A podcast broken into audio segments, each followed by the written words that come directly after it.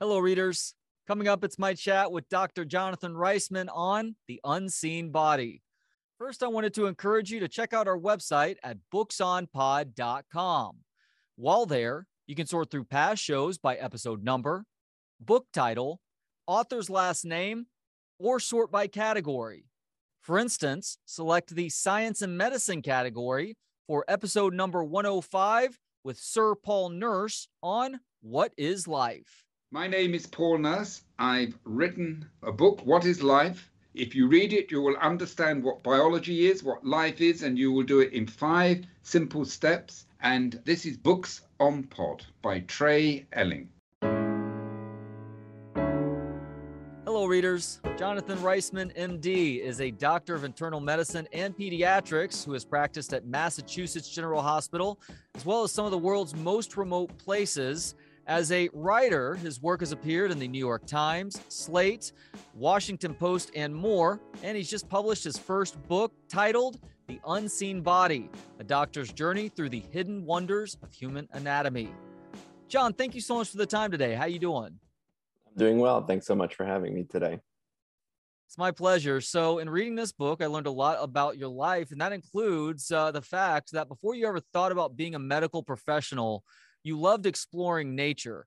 How did the observational skills that you learned outside help prepare you to be a better doctor in the long term?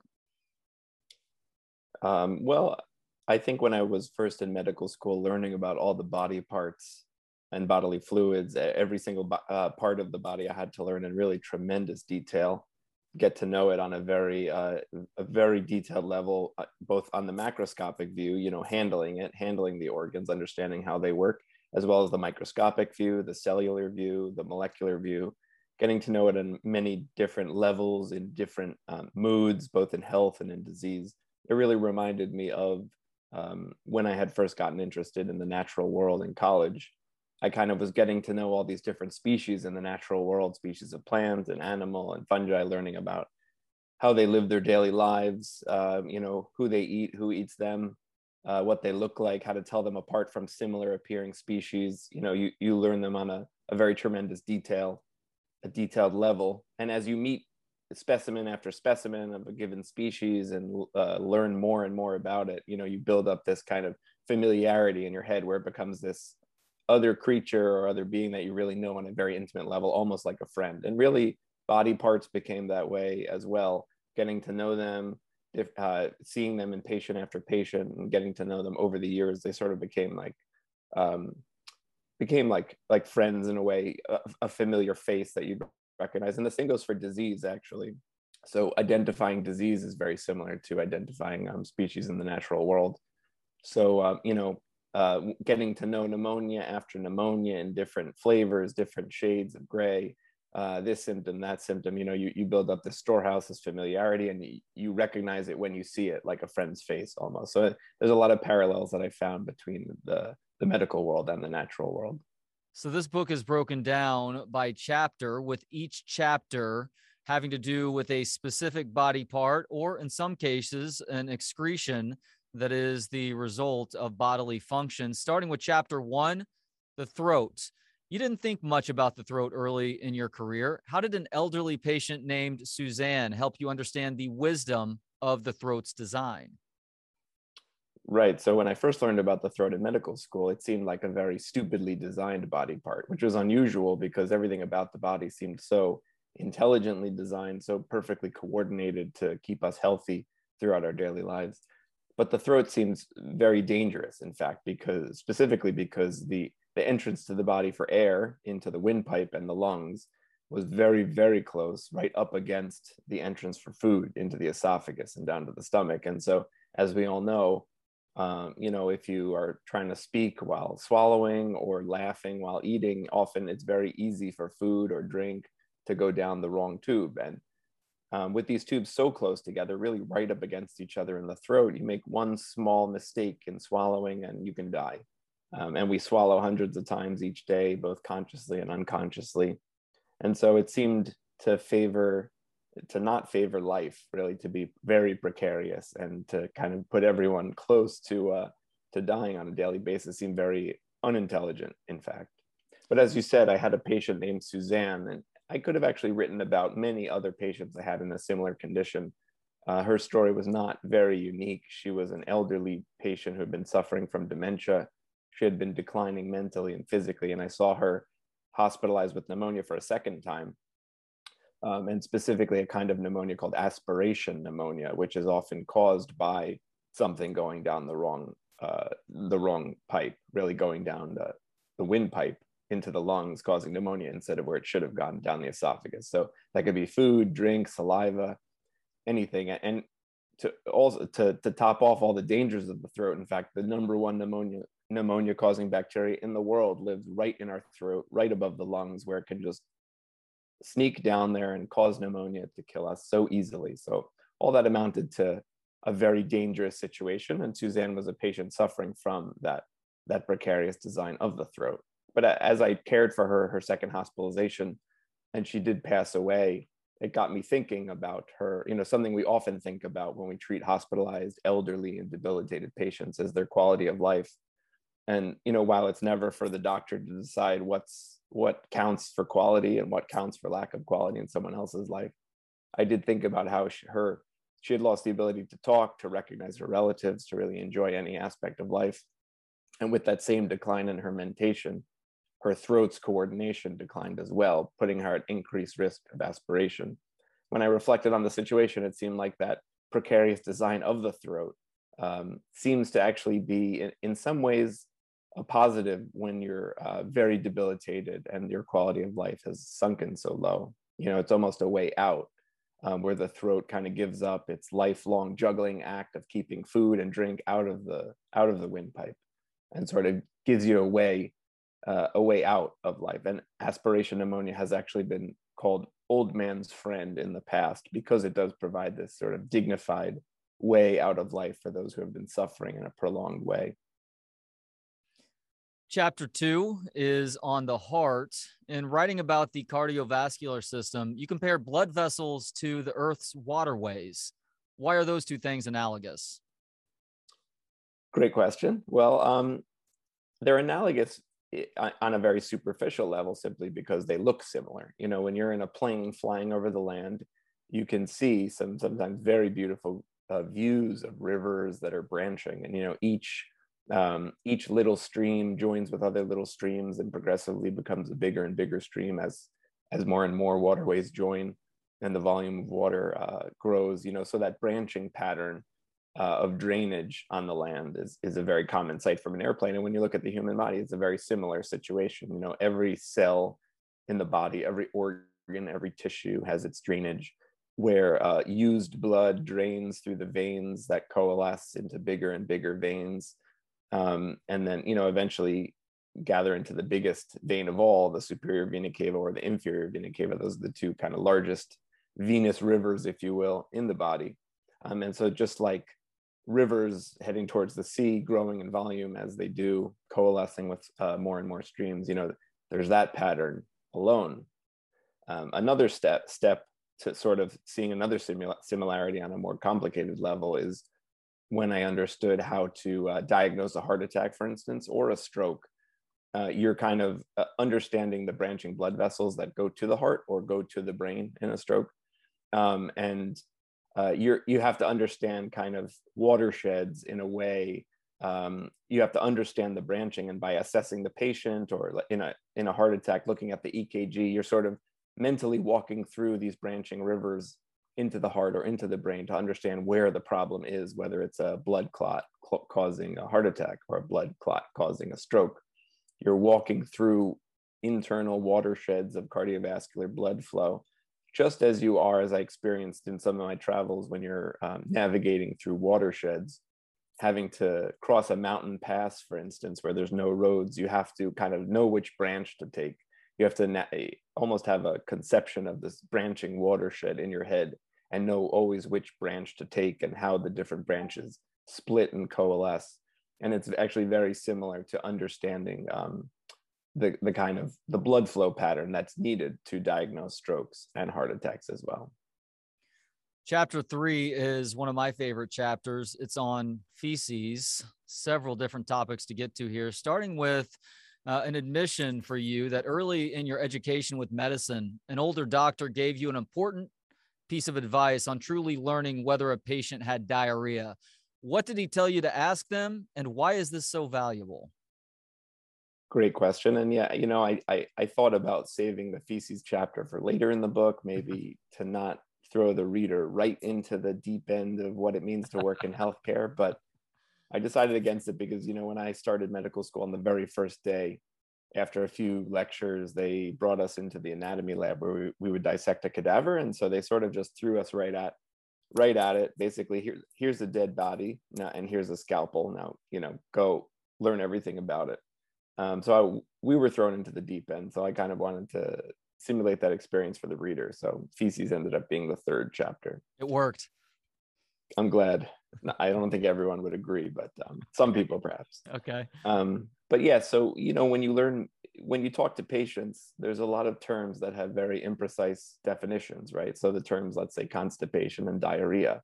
Uh, many different people have different conceptions of what that means. It's not just enough. I often, when I teach residents and medical students how to question patients, I often say, you can't just ask, are you constipated or do you have diarrhea? Because those questions are very open to interpretation. And what's normal for one person could be severe constipation for another. And, you know, what's normal for another might be diarrhea for the third, et cetera. So you really have to pry. You really have to get into the dirty details of this, you know, everyday aspect of the human body that all of us experience um, but but understanding what's going on in the patient's life seeing into their bathroom even into their toilet through conversation with them is an essential part of being a doctor. Um, so as one very wise doctor who i uh, thanked in the acknowledgments who taught me a lot about medicine not only about this topic he told me that to truly know if someone has diarrhea just ask them flat out are you pissing out of your butt? And if they say yes or they chuckle with recognition then they definitely have diarrhea and that that is useful too for cutting through like the the ambiguity of those terms. So while in medical school you took a break to spend a year working in india as an excuse to not only see the world but also to experience how other cultures practice medicine. In writing about this experience, you detailed a common affliction Westerners suffer from while spending time in India a severe stomach bug nicknamed Delhi belly. It involves a lot of uncontrollable diarrhea. And eventually you had to deal with it as part of your stay in India as well. As anybody who has suffered through this knows, you will eventually reach a point where things are so raw and possibly bloody down there that even the softest toilet paper uh, feels like sandpaper on the anus you did eventually reach this point too, which led to you trying the Indian style way of wiping. What is this? Why do they do it this way? And did it help, John? All good questions. And let me just say, you know, it's rare to read a, a memoir with a scene in the bathroom. So I just want to say, you know, my book has perhaps a more detailed bathroom scene than many other um, memoirs, I would say but yes, so I did learn to wipe the Indian way when I um and uh you know it was uh as you detailed there in some detail as well um you know having an intestinal effect infection in India or really any part of the world um, can be very difficult on the stomach as well as the ba- uh, the behind. So um, what I learned there was I learned when I first got there actually that Indian people traditionally wipe their bottoms in a, in a different way than us. They don't use toilet paper. They basically use their left hand along with a stream of water. Um, and I learned that actually on the first day I got to India, the very first day, a group of medical students in Mumbai that sort of adopted me and I stayed in their dorm. They explained to me that was one of my first questions because I sort of knew, uh, but wanted to hear more of the details. Um, and I for sure vowed that I would never do that. Uh, but as you mentioned, you know, when diarrhea starts wearing you down, you'll you'll consider almost anything. Um, in the chapter, I talk about uh, you know a treatment, uh, medical treatment that involves uh, eating another person's stool as a medical therapy to fix your own severe diarrhea. And uh, in a parallel to what I experienced in India, when you have severe diarrhea ruining your life, you'll try just about anything. So so I did try it. The water was, you know, I found it very soothing. It's very quick the job is done.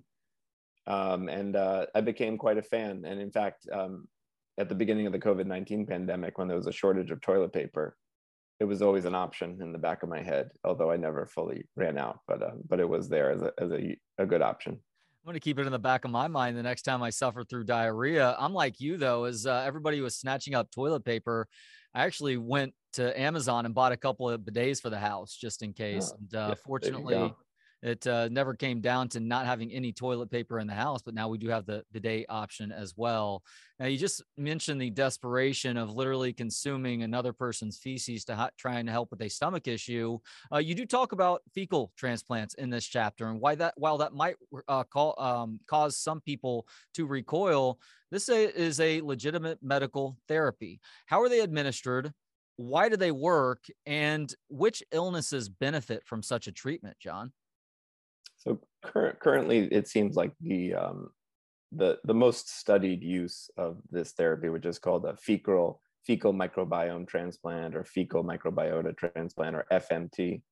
The, currently, the most researched indication is a particular kind of infectious diarrhea called C. diff or Clostridium difficile, which is very virulent and can be very aggressive and can, in severe cases, require the surgical removal of a person's colon. Um, and C. diff is, has been a growing problem in healthcare for the last few decades, increasingly so. And part of the reason, uh, part of the, the situation that puts people at risk of C. diff infection is taking antibiotics, which while you know there's often a need for them, they're they're killing some infection um, you know they're sort of indiscriminate in the microbi- eh, the microbes that they kill. So while they're killing let's say that bacteria causing your pneumonia or your urinary tract infection they're also depleting some of the normal healthy bacteria um, in the large intestine or colon. And that sort of empty ecological niche makes room for bacteria like uh, opportunists like clostridium difficile or c. diff to kind of proliferate and grow in those now empty uh, ecological niches in, in the colon and so you know it makes perfect sense in theory right? If you if if a depletion of normal healthy bacteria gives c. diff a chance to get a foothold and grow then repleting or you know replacing that depleted bacteria by taking the healthy stool from someone else all the bacteria and other microbes inside of it you know getting it back into your colon it makes sense that it would then kind of fend off um, c. diff. And in some studies it is in fact more effective than uh, antibiotics, which is a standard treatment for C. diff. There, as far as I know, there have not been any uh, studies of people who have their first case of C. diff to compare antibiotics and FMT.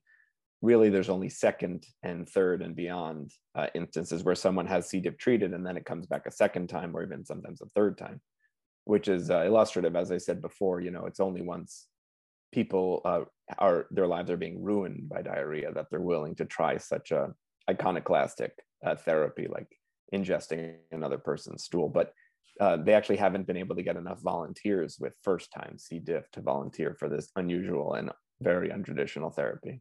Hey, a couple centuries ago, people were having to drink something called yellow tea, which is essentially uh, steeped feces to try and get rid of uh, microbial issues. So we've come a long way since then. Indeed. Chapter four covers the genitals, pun intended there, I guess. Why do bodily rhythms come up in the chapter dedicated to genitals? So as I learned in medical school, much of the body is is about rhythms. You know, the heartbeat is a rhythm, breathing is a rhythm, blood circulating, eyes blinking, uh, you know, eating food, defecating, urinating, everything is in a cycle that constantly goes round and round um, just like a rhythm and the body is almost you know each organ has its own rhythms its own processes that occur again and again. Um, and so the body as i learned about it almost seemed like a, a collection of different rhythms sort of all beating into their own drum. Um, and you know the genitals sort of seemed like the most unusual one.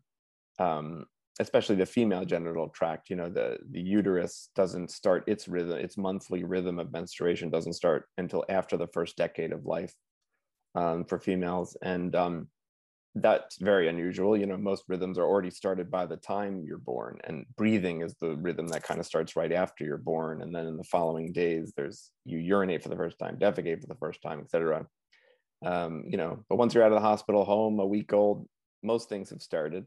Um, but you know, menstruation unusually, in an unusual fashion, takes another decade to start.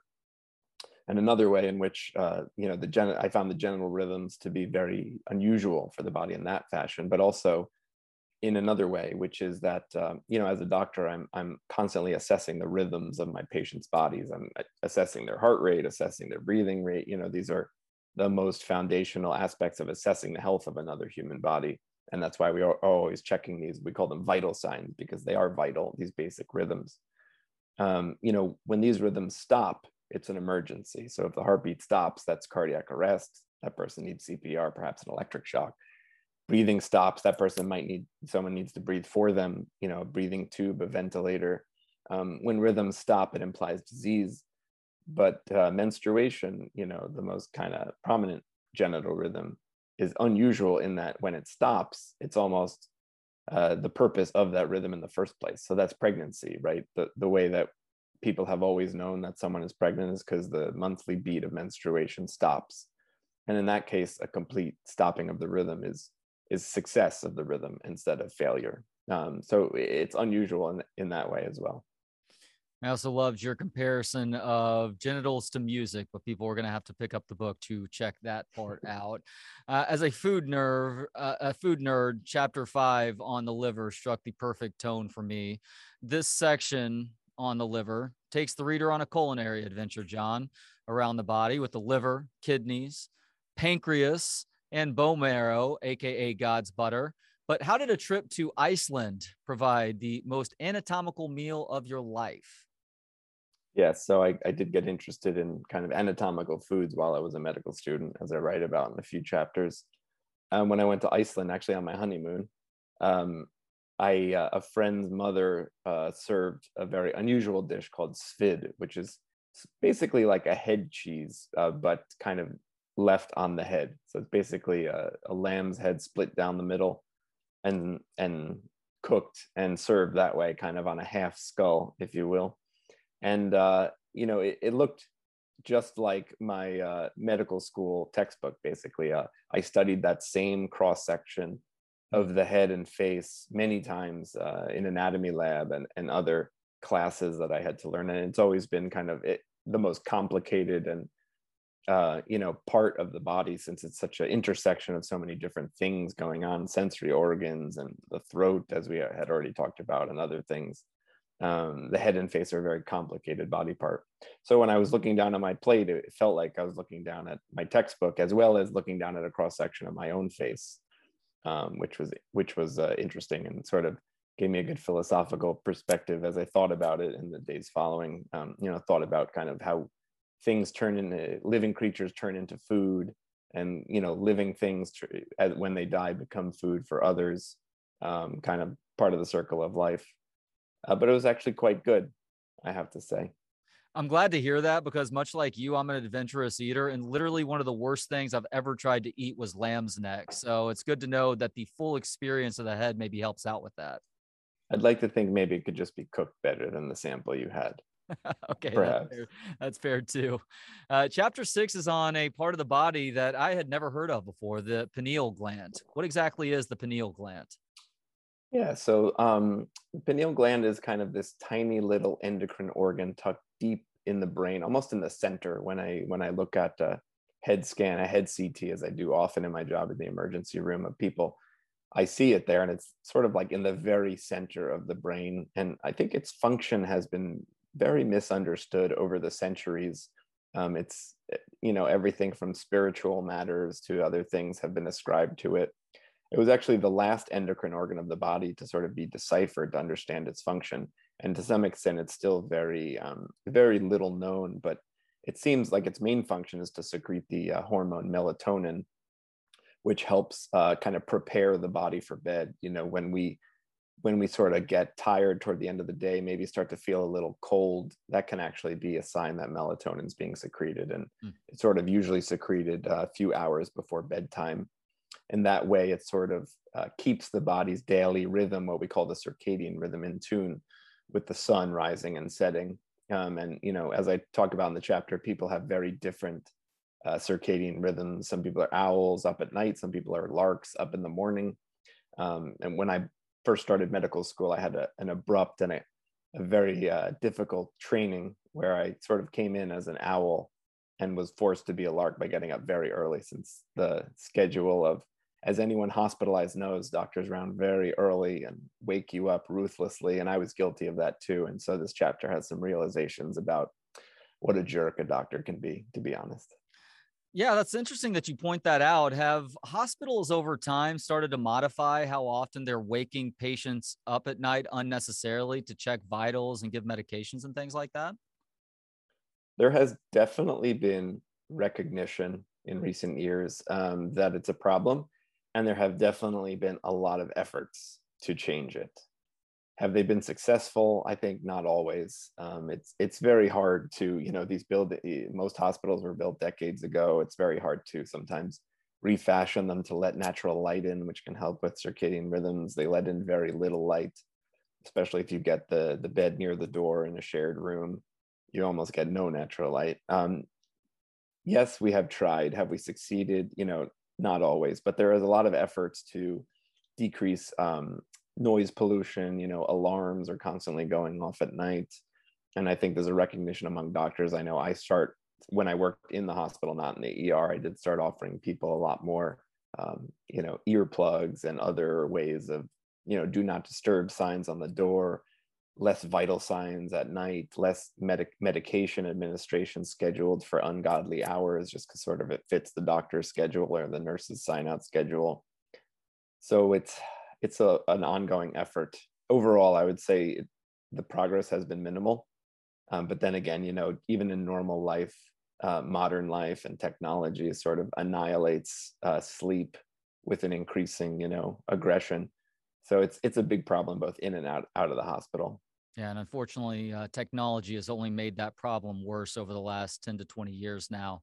Chapter seven is on the brain you provided medical aid for a village in the Himalayas, which uh, altitude wise would have been nearly halfway up Mount Everest. And you treated a lot of headaches, John. Why do our brains swell the further we get from sea level? A great question, and and there's a lot of theories, but I'm not sure anyone actually knows for sure. Um, but you know, the symptoms that we get when we travel to high altitude, especially when we ascend too quickly and outstrip our body's ability to acclimatize, which itself is a mysterious and fascinating process that occurs in some in some sometimes in better uh, sometimes occurs in uh, better in some people than others and it's not always related to physical fitness at all seems almost more genetic perhaps but some people will never get altitude sickness and some people very easily suffer from it even without um, gaining altitude that quickly uh, but you know the two main organs affected are the brain and the lungs uh, when you ascend too quickly. Um, the brain being the much more important and much common, much more common uh, afflicted organism, uh, rather organ. But uh, when you when you go up in altitude, for some reason your brain swells. If it's if that's to a very small degree, then you would come down with acute mountain sickness, which is sort of the most mild form of altitude sickness, and you get a headache you sleep poorly, you're nauseous, dizzy, weak. Um, but if the brain swelling goes beyond a critical threshold, you know, the brain is sort of stuffed inside this rigid case of the skull that cannot expand at all, and there's very little room to spare. So if the swelling uh, gets past a critical threshold and pressure inside the head starts to uh, increase, you can the brain can start to malfunction. You know, and the brain everything it does can start to go wrong. One of the first things that goes wrong is the uh, coordination. So the cerebellum and part of the brainstem are what coordinates your ability to walk without falling over. And so in my clinic there in the town of Manang, uh, the Himalayan Rescue Association clinic, I often assessed people with the symptoms of acute mountain sickness. I would have them walk in a heel to toe fashion. So putting the heel of each foot against the toes of the other, walking in a straight line, almost like a policeman uh, might if they you know if they thought you were intoxicated and if they do that okay then their diagnosis is acute mountain sickness and if i see that they are uncoordinated in trying to do that then i might diagnose them with the more severe condition high altitude cerebral edema which is just swelling of the brain at high altitude and it's the most common cause of altitude related uh, death uh, when people climb some of the highest mountains in nepal um, you know besides the usual falling and trauma and heart attacks, etc. Um, HACE or high altitude cerebral edema is, is the biggest problem. And I sort of liked that, that as I learned about it and experienced it and diagnosed it and treated it, even had some symptoms of myself, but at least with acute mountain sickness. I never had hay uh, symptoms, thankfully. But um, I sort of liked that, you know, the the organ that's most affected when you go to altitude is our highest altitude organ, the brain, and it's sort of the highest, most kind of, um, you know, impressive and most loved organ since that's where we see ourselves living inside our own brains. And so, um, sort of ascending to the Himalayas and experiencing the kind of otherworldly qualities there, sort of, um, in some ways, had parallels with uh, the mystery but importance of the brain. One of your patients there had served as a female teacher of Tibetan Buddhism and visiting the cave that she had lived in for nearly 40 years. You got to talking, and the conversation eventually turned to meditation, which led to you asking her where she thought the brain ends and the mind begins. So I now have to ask you, John, where does the brain end and the mind begin? It's a, a very important question. Um, I think I would have to say that it depends what you mean by the mind. But um, you know, I think as I talk about in the chapter, in some ways the mind is a you know is just a tool for for understanding uh, the mental illness in other people. You know, the mind is sort of shorthand for what happens when all the different parts of the brain and perception and memory all swirl together into what we call consciousness or experience. You know we, we call it the mind but is there really anything there besides the brain and you know ele- chemical and electrical firings? Um, there is i would say and that's what we call the mind but what is it? I don't think we really know. Um, but there's something to this experience and you know different people depending on their worldview on their religion on their philosophy will will tell you different things. Um, but uh, you know does the brain exude the mind like a like the uh, the liver secretes bile or like the pancreas secretes enzymes into the gut? You know is there something there some secretion uh, that we just can't measure? It's hard to say. But you know still for a psychiatrist as i talk about in the chapter the main way to investigate the mind and whether it's working correctly or perhaps it's ill is just through conversation. And that's kind of all we have right now um, for understanding the mind. You know the brain we can understand in many ways. I can graze my finger across your skin in any part of your body. And if you feel it, I know what part of the brain is working right. And if I tell you to move this limb or that limb or look this way or that way, I'm also testing a part of the brain. And I can say that part is working correctly or that part is working incorrectly.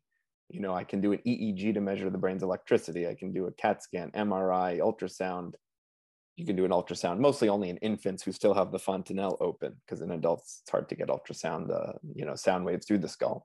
But anyway, there's many ways to image the brain, but the mind really, there's only conversation with another human. Maybe in the future when we know more and the fields of psychiatry and neurology merge into one, you know, maybe then we'll have better ways of measuring it. But for now, it's still just that. Do you engage in any mindfulness practices? Um, you know, I don't I have experimented a lot in the past. Um, I don't have any regular practice, though it wouldn't be incorrect to say I wish I did. Um, but you know, I, I, think some certain hobbies I have, getting out into nature, um, can be very meditative, even when you're not trying. Absolutely. Going into nature and not having to worry about the hustle and bustle of the world around us is incredibly helpful for our attention spans, our creativity, and uh, also I would have to say just our overall consciousness. I agree, and I wish I did that more as well. Don't we all? Chapter eight. Uh, the subject of chapter eight is the skin. Why do you call the skin intelligent? Uh, because it is. Let me explain. You know, when I started medical school, you know, the skin, we sort of think of it as this just a covering, you know, protects us from the outside world um, you know, this dry outer crust of the otherwise rather moist body, um, sort of designed to fend off claws and antler tips and coffee table corners. And it usually works. Um, but uh, once I started studying it, um, as I talk about in the chapter, started di- eh, learning to diagnose diseases of the skin and also reading the skin to understand what's happening inside the body. You know, the skin is almost like a screen on which the in, our insides broadcast messages about their well-being or or um, or disease. And you know, reading those signs is an important part of diagnosing disease and treating it as well. Um, but skin is skin is very intelligent you know it, it when, when it does get cut let's say you know we often sew it up in the emergency room we we close the wound but even if we didn't in most cases it would close on its own. You know skin regenerates very well very impressively.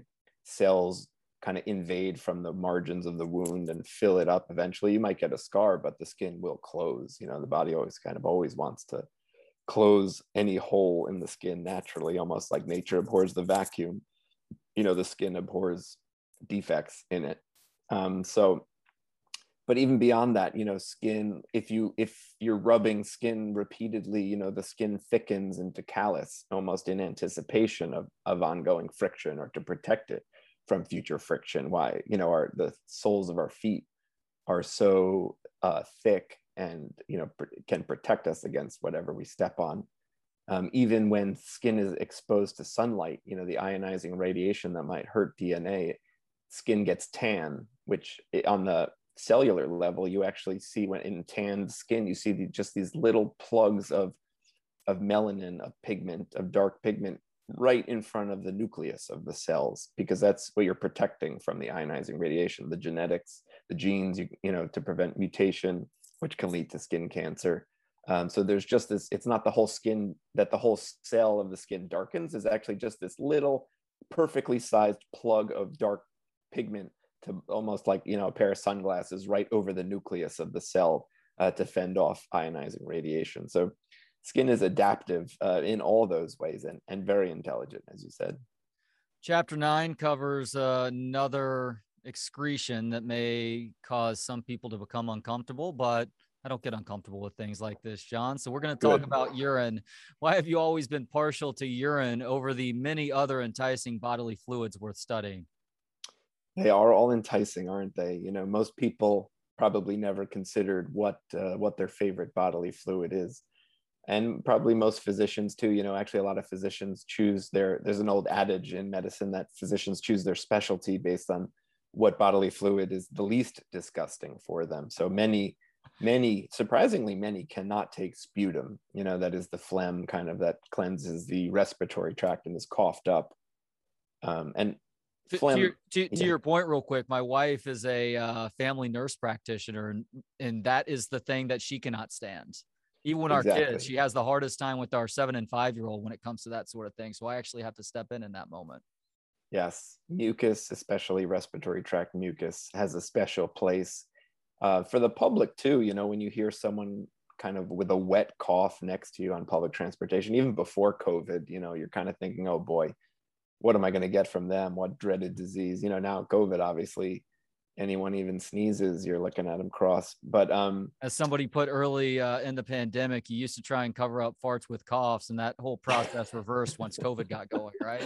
That's great i have not heard that before. Even i'm surprised after two years of this that i have not heard that that's hilarious um, but yes you know um, even like my nieces for instance i remember when when my uh, sister explained to them that they that I work in the ER, you know, their first question is, "Oh my God, isn't blood so disgusting?" And what I had to explain to them was actually like blood. Most uh, people who work in healthcare are fine with blood. It's actually phlegm or lung mucus or sputum that that is the most gross. Um, but I never, you know, I was kind of always easygoing about those things. I found none of them too repulsive to work with, and each had their own interesting aspects and kind of using each, you know, using every bodily fluid, whether it's feces, urine, saliva, uh, you know, vomit, uh, everything, bile, you know, everything can be used for um, for diagnosis. You know, reading the signs of disease in any bodily fluid is is a lot of the job of a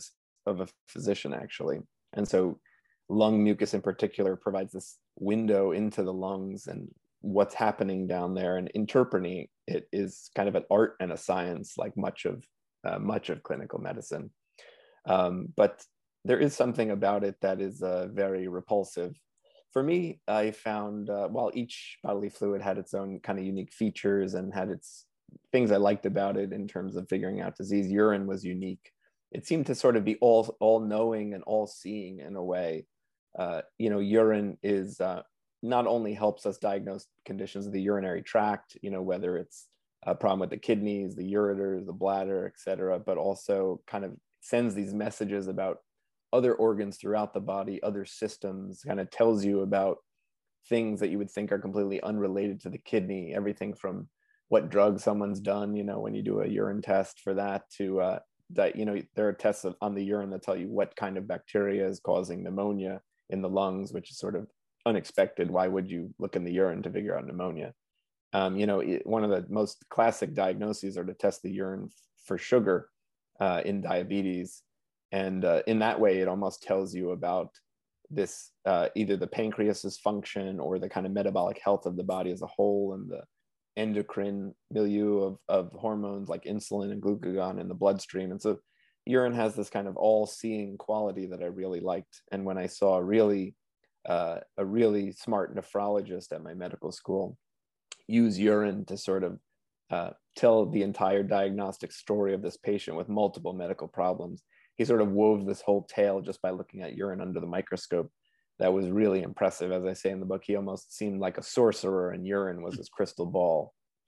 And uh, and I kind of became fascinated with that with that bodily fluid from then on. And as my career progressed, I kind of found new and interesting reasons to love urine. You know, in the ER, a lot of what I do is diagnose, I figure out kind of the severity of a person's disease. You know, if someone has pneumonia, uh, someone can go home with pneumonia. Someone could be admitted to the hospital pneumonia. Someone could be in the ICU with pneumonia. If someone needs to be intubated right now for pneumonia, you know, there's what level is it at? And and a lot of times, um, kind of urine and testing the kidney function with blood tests can kind of be a, a, way of telling me how severe it is. I mean, there's the patient's oxygen level, et cetera. There's other things that are obviously measurements of the lung itself.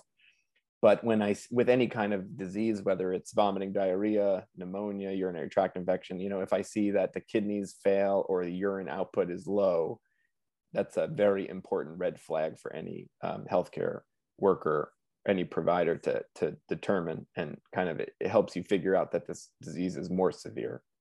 Um, um, and then, as you know, you know, I go on to kind of even deeper, deeper appreciations for urine, my favorite bodily fluid, where I kind of reflect, as I often do in the book, you know, kind of reflect on the normal things I do as a doctor and my interactions with patients, and sort of think more deeply about what it says about our bodies and our our past and sometimes our future. And so, urine is almost this window into ancient history. You know, urine keeps our uh, blood at a perfectly perfect level of saltiness. You know there's a certain amount of sodium and chloride and other salts like potassium calcium magnesium. They all have to be at exactly the right level for our body to function correctly. And many of the problems people come to the er with end up being caused by some imbalance in, in electrolytes or salts. And so basically the kidneys work every day of our lives from before birth until death especially when we're sick, they're working overtime to keep water and salt in the body, to keep all the salt proportions in our body at just the right level for health. And that level happens to be the same saltiness as the ocean, which is sort of a sign that our ancestors, you know, evolved in the ocean. And when we came out, started living on dry land, drinking fresh water, and we were able to maintain that saltiness in our blood thanks to urine. And, uh, you know, without urine, keep you know, without the kidneys making urine as they do and without urine constantly flowing out of our bodies, we could never uh, have gone onto land, live on land for, for eons now, carrying a little bit of that salty ocean inside of us. You know, as I say, our cells don't even know we left the ocean because they're still being bathed in this salty, uh, you know, oceanic solution that is our blood.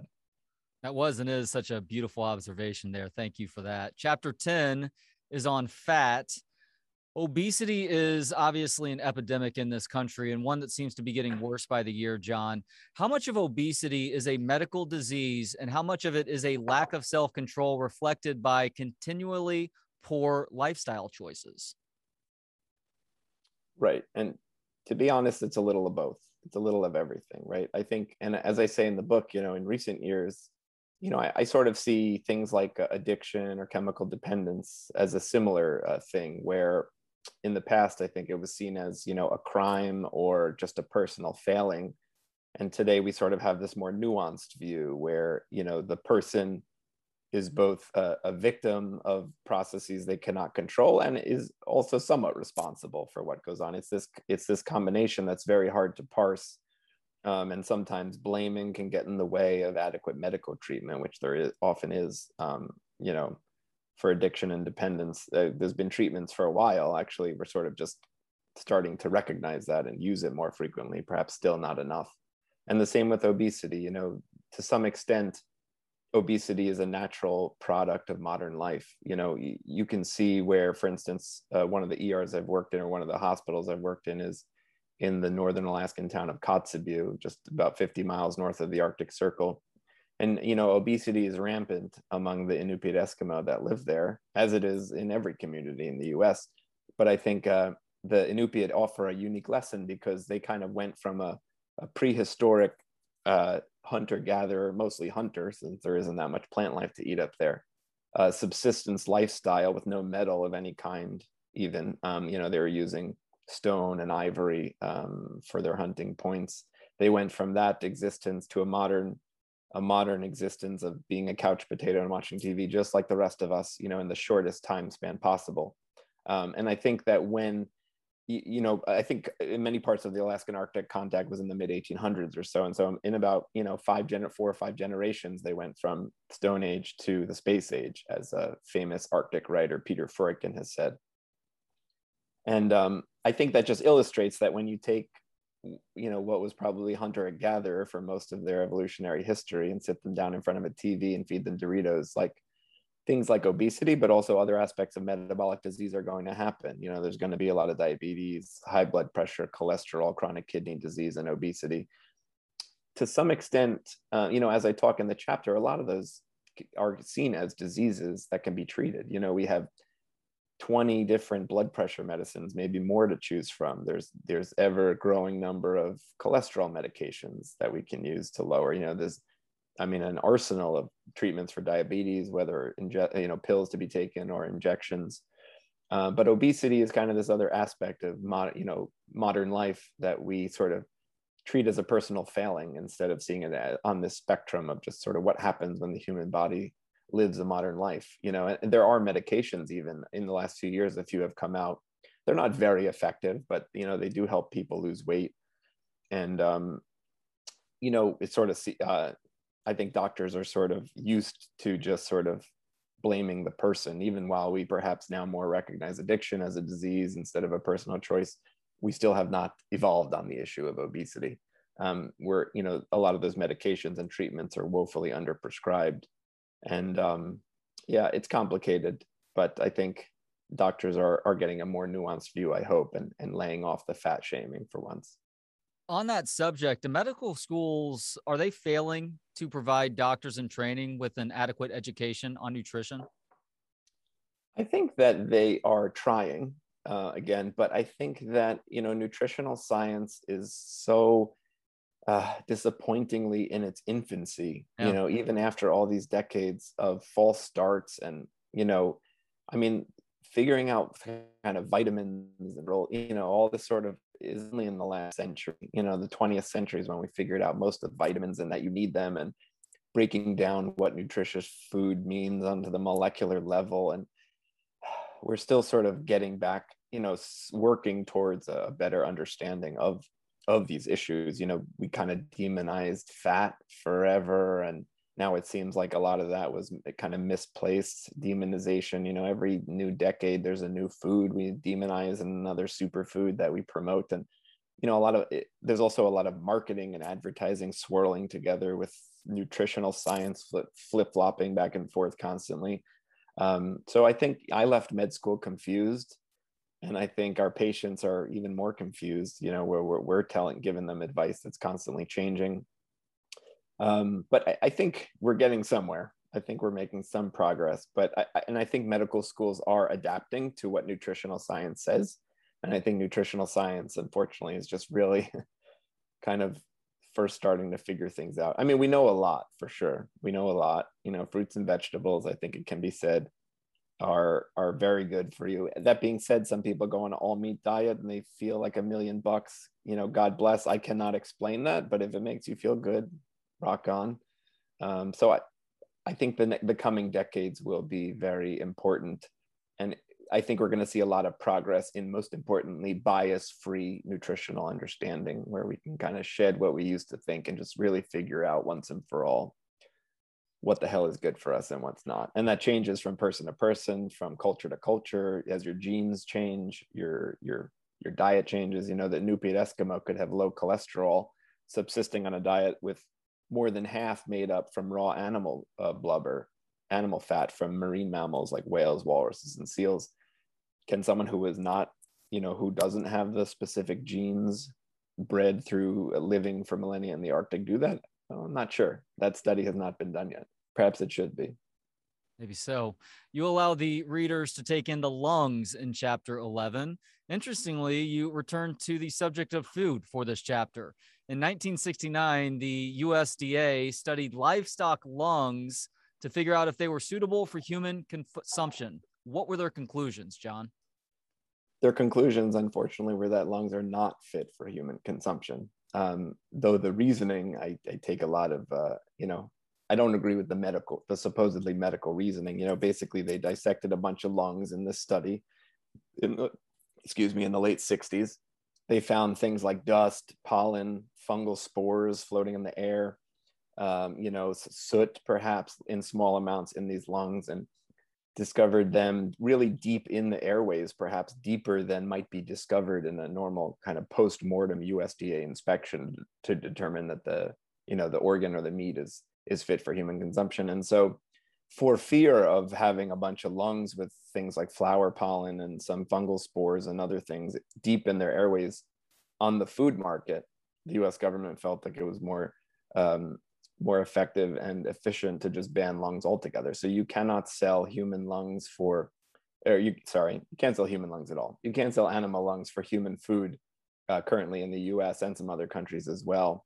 And you, uh, but you you'll see often in stores there's lung treats for dogs. That's okay. Just humans cannot eat them. It really makes no medical sense because those, first of all, those things are not harmful to be eaten. You know, we inhale all those things all day, every day, from the first breath we take after being born until the last breath that we take. You know, probably none of us have ever taken a breath that doesn't have some dust or uh, fungal spores in it, you know, which are ubiquitous in the environment in this lower atmosphere that we breathe in. And, um, you know, the way, our, so we breathe them in every day. And the way our lungs clean themselves actually is by secreting this constant flow of mucus hmm. that comes up the, up the airways, up into the throat, and we swallow most often uh, subconsciously. We're not aware. It's in very small amounts that we don't notice. You know, when you get sick, there's larger amounts and you notice that. But every day of our lives, we're swallowing our own lung mu- mucus. Sorry to be the one to tell you, you know, full of, of, of spores and dust and, you know, all these other quote unquote contaminants. So we're already eating it. So it basically, and I don't think any of that's unhealthy anyway. I wouldn't want to breathe in a huge amount of fungal spores, you know, or if your immune system is compromised, breathing in some of those fungal spores because could result in a pneumonia. But that's very far from believing that swallowing some of them is dangerous to you in any way. I just don't believe it is. But they're still illegal because no one really cares. Is is the bottom line? No one's pushing for lungs to be available on restaurant menus anymore. Now I'm jealous because you actually tried lung at a Bulgarian restaurant in Israel. What was it like?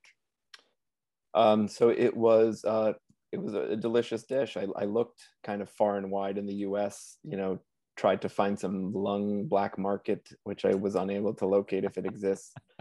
Um, spoke to a bunch of elderly people who used to cook some traditional lung dish and no longer can because it's not available. I did find in in, in Israel um, a, restaurant uh, where they did serve lungs, and it was it was quite a tasty dish. Mm. Um, you know, it was sort of, as I say in the book, lungs are sort of like the tofu of the body. They take on whatever taste of the sauce that they're soaked in. And so those lungs tasted like a delicious tomato gravy. Um, and my son, who was only one at the time and didn't really have a choice in trying it or not, seemed to like it as well. So, oh, wow. That's very cool. Now, chapter 12, you focus in on the eyes. Why is eye contact important for you with your patients, John? Right. As I say, you know, med- medicine, we often say medicine is an art and a science. Um, but I would add to that that med- practicing medicine is really a very social act. You know, your patient doctor relation is really just two humans um, having a relationship, a very unique relationship with one another, where one is tasked with kind of assessing determining, diagnosing, and treating um, any issues that might exist with the other one. Um, so, you know, it seems like a very scientific act. And I talked earlier about when you're eliciting information from patients, whether it's about their gastrointestinal health or otherwise, you know, communication, understanding what they're trying to tell you is very important and not getting lost in vague and imprecisely defined terms. So, um, um, but it, but it's also just a social act, and you have to be, you know, a human, quote unquote, bedside manner means just sort of being a human and interacting with another human on a kind of everyday level, even while you're um, figuring out what's wrong with them and helping them solve the problem. Um, so eye and eye contact, as in so as in real life, you know, eye contact is kind of the foundation or one foundation for the relationship between two people. You know when we say look if someone looks at you we kind of say we say that when they look at your eyes basically right? Because that's where we see ourselves. We sort of experience life looking out from behind our eyes in a way. We're not in our feet. We're more like behind our eyes um, because of kind of the preeminence of vision in our perception and experiencing of daily life and so when we meet other humans kind of looking at each other is a big part of it and same with doctor patient relationship you know if i I've been in rooms where doctors make no eye contact with patients. I've been that patient. It's very unpleasant, awkward, dehumanizing. Uh, does not inspire confidence in their ability to be your doctor, uh, even though it should have no relation to that theoretically. Um, and uh, you know, even too much eye contact can also be a little awkward, and I've seen that too. And so it's kind of just finding that sweet spot of, of eye contact that helps while you're talking to the patient. You know, before I listen to their lungs, before I listen to their heart, push on their belly I'm making eye contact. It's kind of the first and in some ways the most important way of connecting with your patient. Chapter 13 is on mucus. We've talked a little bit about that. So we're going to skip ahead to chapter 14, fingers and toes. Why is it important to assess the temperature of a finger or toe when treating an injury to that digit? Right. So one of the as I uh, anyone who learns um, emergency medicine or works in an emergency room understands and knows that whenever a limb is injured, whether it's your arm, anywhere from your shoulder to your hand, or your leg, anywhere from your hip to your foot, um, one of the most important factors is, is, determining that blood flow is getting down that limb and that this injury is not disrupting the blood vessels. Um, you know, cell, everything in the body, every cell, every body part and tissue depends on moment to moment blood flow, bringing nutrients like oxygen and other things. And if that is halted for whatever reason, that is your biggest priority as a doctor. So if someone comes in with a, a deformed fracture, if I feel that there's no, uh, that for instance, like they break their leg, I, I want to know is their toes or foot cold? That can tell me that uh, blood flow is not getting past that injury. Perhaps a broken bone is pushing on an artery and stopping the blood flow. The same with a broken finger you know if the tip of that finger is cold perhaps purple and splotchy in color it can tell me that blood flow is not getting there and so my most urgent task is to open up uh, the that reestablish the blood flow which can often mean straightening out a bone or something like that um, but so yes blood flow is is very important and so temperature kind of tells you that you know blood flow brings heat from the core from the torso the chest and abdomen out to the extremities and making sure it can get there um, is one of the most important things for the survival of our digits. And that goes for both when in extreme cold, as I write about in the fingers and toes chapter, but also in, in daily life. Just two questions uh, left. We're going to start with the final chapter, chapter 15 blood. Why do plastic surgeons occasionally use leeches as a part of their treatment? So leeches have, have uh, come back into fashion in recent decades. You know, historically they were seen as a treatment for a wide variety of conditions. Removing blood was seen as an important part of, of treating disease of all kinds, from mental illness to bodily illness and, and everything. Uh, removing blood from the body based on a completely erroneous understanding of, of health and disease, which we thankfully moved past. Um, but it, leeches have come back into fashion now as a, an, a kind of a way of helping uh, with blood flow to tissue that is either moved from one part of the body to the other or reattached after it's cut off. You know a lot of plastic surgeons move move tissue around. That's how one plastic surgeon described their job to me. You know people who have a big defect uh, big sunken out part of their body maybe due to a big trauma due to surgery a big cancer removed you know you have to take tissue from elsewhere. And there's some very interesting and parts of the body where you can get spare tissue from. That's a whole um, kind of complicated thing in itself. But you know, when you move that tissue to the the defect to fill it to make the uh, appearance better, keeping the blood flow established is very important. So that tissue must get blood flow and it must also be able to drain blood flow through veins. Veins are very fragile, hard to sew together, often fail. Um, they, you know, blood flowing slowly through veins is more likely to clot than when it's um, surging under pressure through arteries.